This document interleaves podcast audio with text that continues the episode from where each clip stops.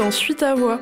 Lancé par les ambassadrices Become Tech, ce projet est le premier podcast collaboratif de filles et de femmes engagées dans la tech, destiné à mettre en lumière nos regards sur la société pour faire bouger les lignes.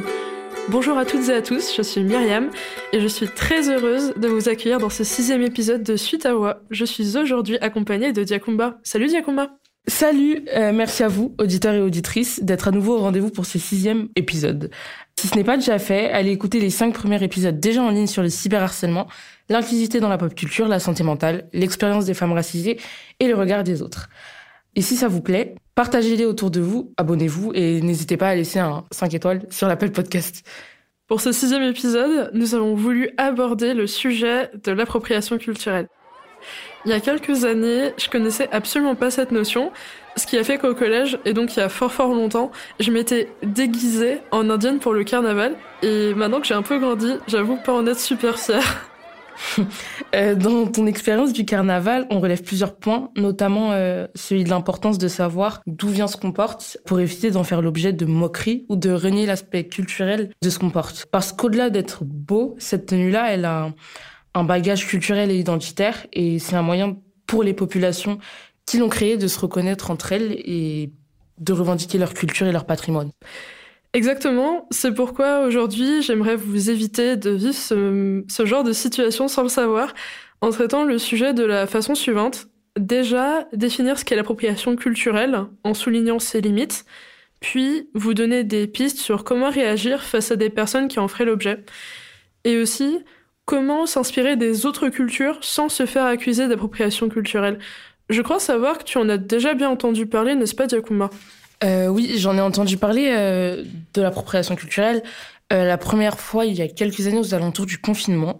Et euh, je trouve ça important d'être au courant de l'existence de cette notion parce que ça concerne beaucoup de monde, si ce n'est tout le monde.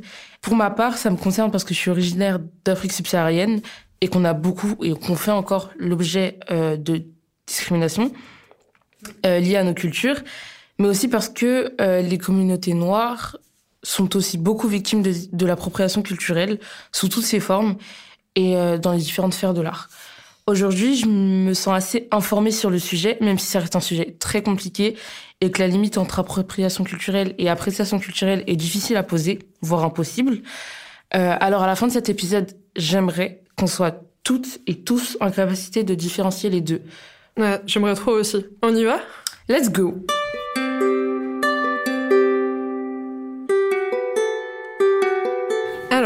commençons par le commencement. Que signifie la dénomination appropriation culturelle?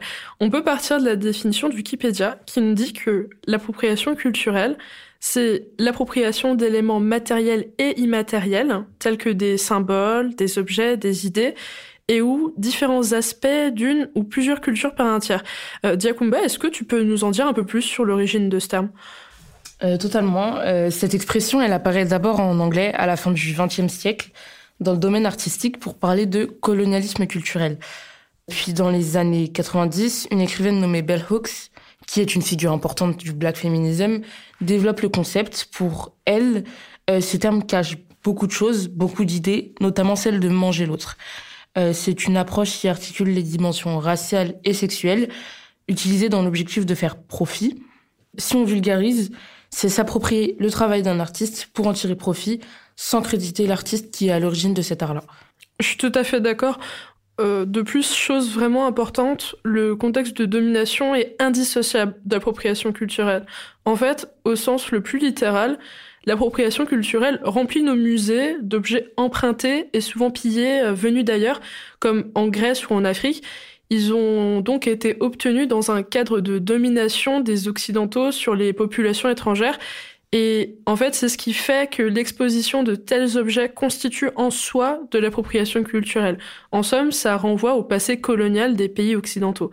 Et je vous donne un exemple dans un champ culturel un peu différent. Madonna, qui est euh, une artiste mondialement connue, a sorti sa chanson Vogue en 1990 et par cette chanson, elle était déjà accusée d'avoir spolié la culture noire et hispanique des femmes trans et de gays. Plus précisément, le nom de la chanson provient du voguing, qui est une musique et une danse représentant leur culture. Pour celles et ceux qui savent pas ce que c'est, Pas de problème, je vous ai trouvé une définition super claire dans l'émission Immersion et le titre c'est Le Voguing, célébration de toutes les identités. Disponible sur France TV slash, on en écoute un extrait. C'est une danse qui puise ses origines dans la volonté d'exister des communautés LGBTQI+, noires et latinos aux États-Unis. Petit point d'histoire. Dans les années 20, à New York, des balls et des soirées sont organisées par les communautés LGBTQI+, blanches. Les années 60 arrivent avec le Black Power et les mouvements de lutte pour les droits civiques des personnes noires, et c'est à ce moment-là que les premiers balls pour les personnes non blanches sont organisés. Ces soirées deviennent des rassemblements symboliques marqués par le discours antiraciste qui deviendra à terme leur ADN. Aujourd'hui, la ballroom scene s'est popularisée et ouverte à un large public, et ça, ça n'a rien à voir avec un phénomène de mode, c'est plutôt la volonté des communautés invisibilisées de vivre et revendiquer leur liberté. C'est exactement ça. Euh, ce que Madonna a fait, en fait, c'est de l'appropriation culturelle. Et pour moi, il y a appropriation culturelle dès l'instant où une personne non dépositaire d'une culture va agir comme si ce qu'elle portait avait été créé par elle et pour elle, lorsqu'une personne va agir de manière à s'approprier euh, les mérites d'un art en omettant l'aspect politique de celui-ci et en admettant seulement l'aspect esthétique de cette culture-là. C'est hyper intéressant comme exemple. Euh, est-ce que tu aurais un autre exemple peut-être? Euh, Oui, euh, celui de Kim Kardashian, qui est un très bel exemple d'appropriation culturelle. Lorsqu'elle fait des breads, et il y a quelques années, et qu'elle les a appelés les Kim's Bread, comme si c'était elle la dépositaire en fait de cette coiffure-là. Cette coiffure, en fait, ça a été un moyen pendant des années pour les femmes noires de se réapproprier leurs cheveux qui ont longtemps fait débat et qui font encore débat. Euh, ne pas tomber dans l'appropriation culturelle, ça veut dire se renseigner sur l'origine des vêtements ou coiffures qu'on porte, ou pas. Euh, alors j'en profite, en temps d'esclavage, les nattes collées étaient utilisées par les femmes pour cacher des grains de riz entre leurs cheveux, par-dessus lesquels elles faisaient des tresses, euh, dans l'optique en fait de se nourrir lorsque les maîtres esclaves ne les nourrissaient pas Et en fait, avant d'être un outil esthétique, les nattes collées, en fait, c'était un moyen de survivre. D'accord, je connaissais pas du tout ça. Je pense que tu nous as appris quelque chose, Giacomo.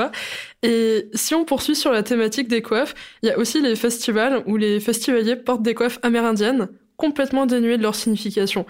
En fait, il s'agit initialement de coiffes en plumes d'aigle qui symbolisent le grand esprit et elles ont une valeur particulière auprès de ce peuple-là car elles ne sont offertes qu'à ceux ayant accompli de grandes choses pour la communauté.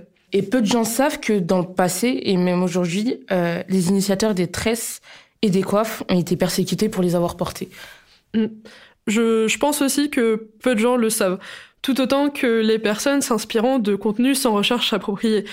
Pour prendre un exemple dans la mode, où il y a régulièrement des polémiques autour de l'appropriation culturelle, avant la généralisation des réseaux sociaux, un étudiant en mode faisait des recherches sur l'histoire et les traditions d'un vêtement particulier avec soin et respect.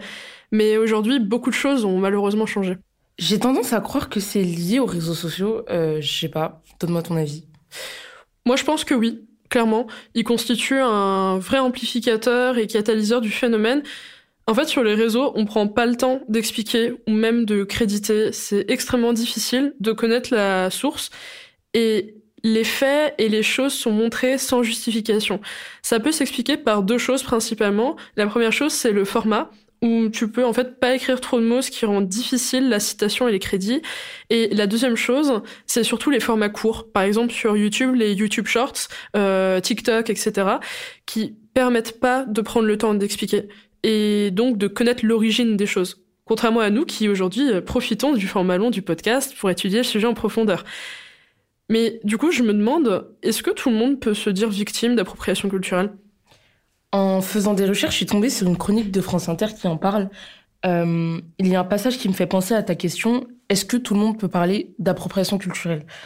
Euh, on l'écoute. Euh, voilà, donc appropriation culturelle, euh, bien sûr que moi j'en suis pas victime, je viens du Poitou-Charentes, donc si je vois un japonais dans la rue avec des charentaises, je vais juste me dire, il est con, c'est pas fait pour l'extérieur, il va flinguer ses pantoufles. Pour, être, même pour être très honnête, c'est même plutôt l'inverse.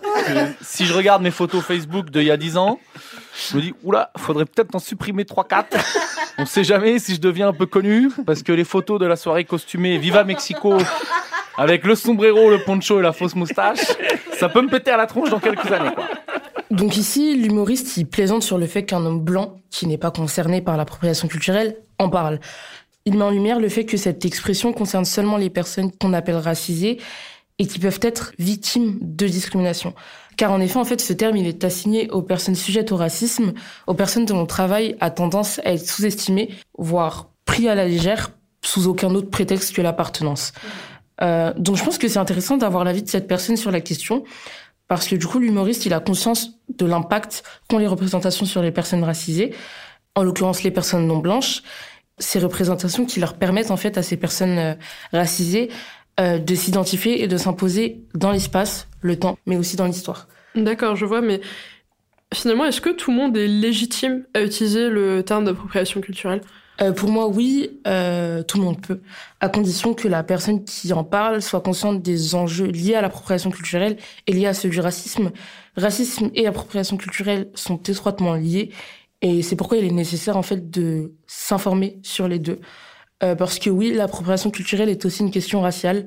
Euh, les artistes noirs et plus généralement non blancs ont toujours eu du mal à se faire entendre, à faire entendre leur voix et leur art. Euh, l'art est à la fois un outil d'émancipation et un objet de discrimination.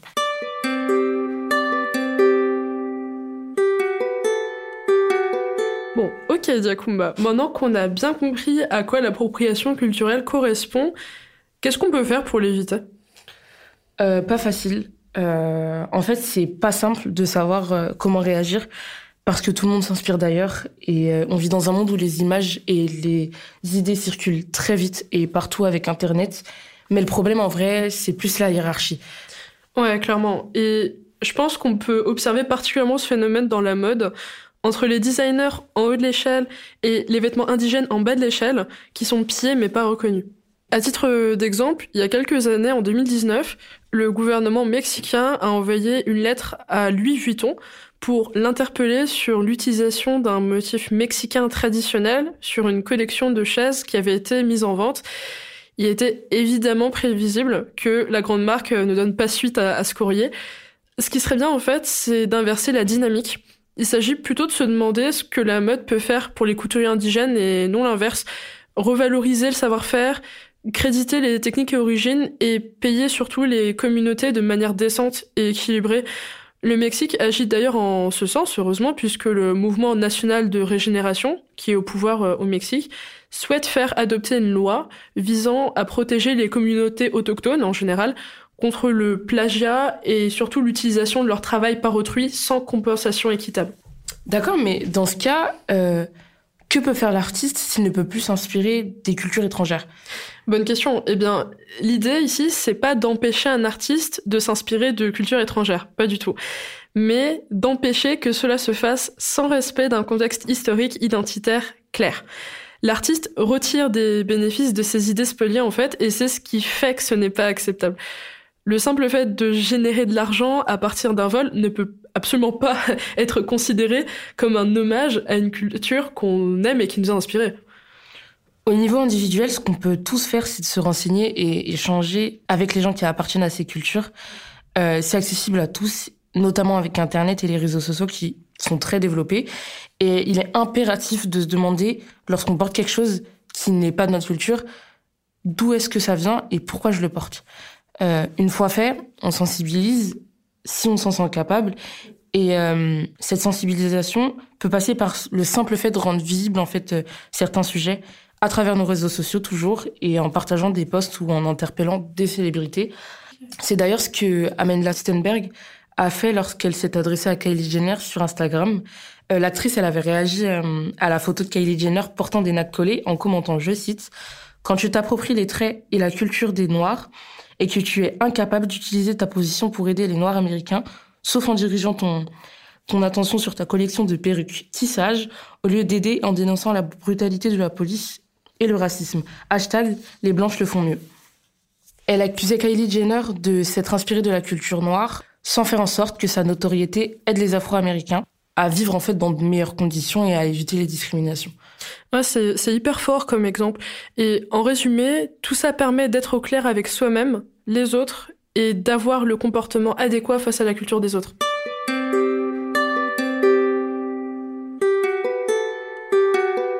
Euh, c'est déjà la fin de cet épisode, et si on devait retenir qu'une seule chose, Myriam, qu'est-ce que ce serait? Selon moi, je pense que ce serait la définition de l'appropriation culturelle. C'est quand une culture s'approprie des éléments d'une autre culture. Et ça montre un rapport de force, de domination et d'oppression qui trouve souvent son origine dans l'histoire, entre autres euh, la colonisation, l'esclavage ou encore la domination politique. J'ajouterais que c'est un sujet qu'il est important de traiter car il évite d'invisibiliser certaines communautés et permet même leur mise en lumière. Euh, il est donc important de s'informer en fait sur la question et de sensibiliser, comme nous on peut le faire à travers ce podcast, euh, d'interpeller les personnes qui peuvent avoir un impact sur le sujet. Et surtout, rester bienveillant face aux cultures des autres, face aux différences qui nous composent, mais qui peuvent aussi nous être étrangères. Et euh, respecter les cultures des autres car elles sont aussi le fruit de recherches identitaires notamment après la colonisation. Je suis complètement d'accord avec toi. On vous met d'ailleurs toutes les ressources qu'on a utilisées dans le descriptif de l'épisode. Et si ça vous a plu, n'hésitez pas à partager ce podcast, abonnez-vous et laissez un commentaire sur Apple Podcast et Spotify.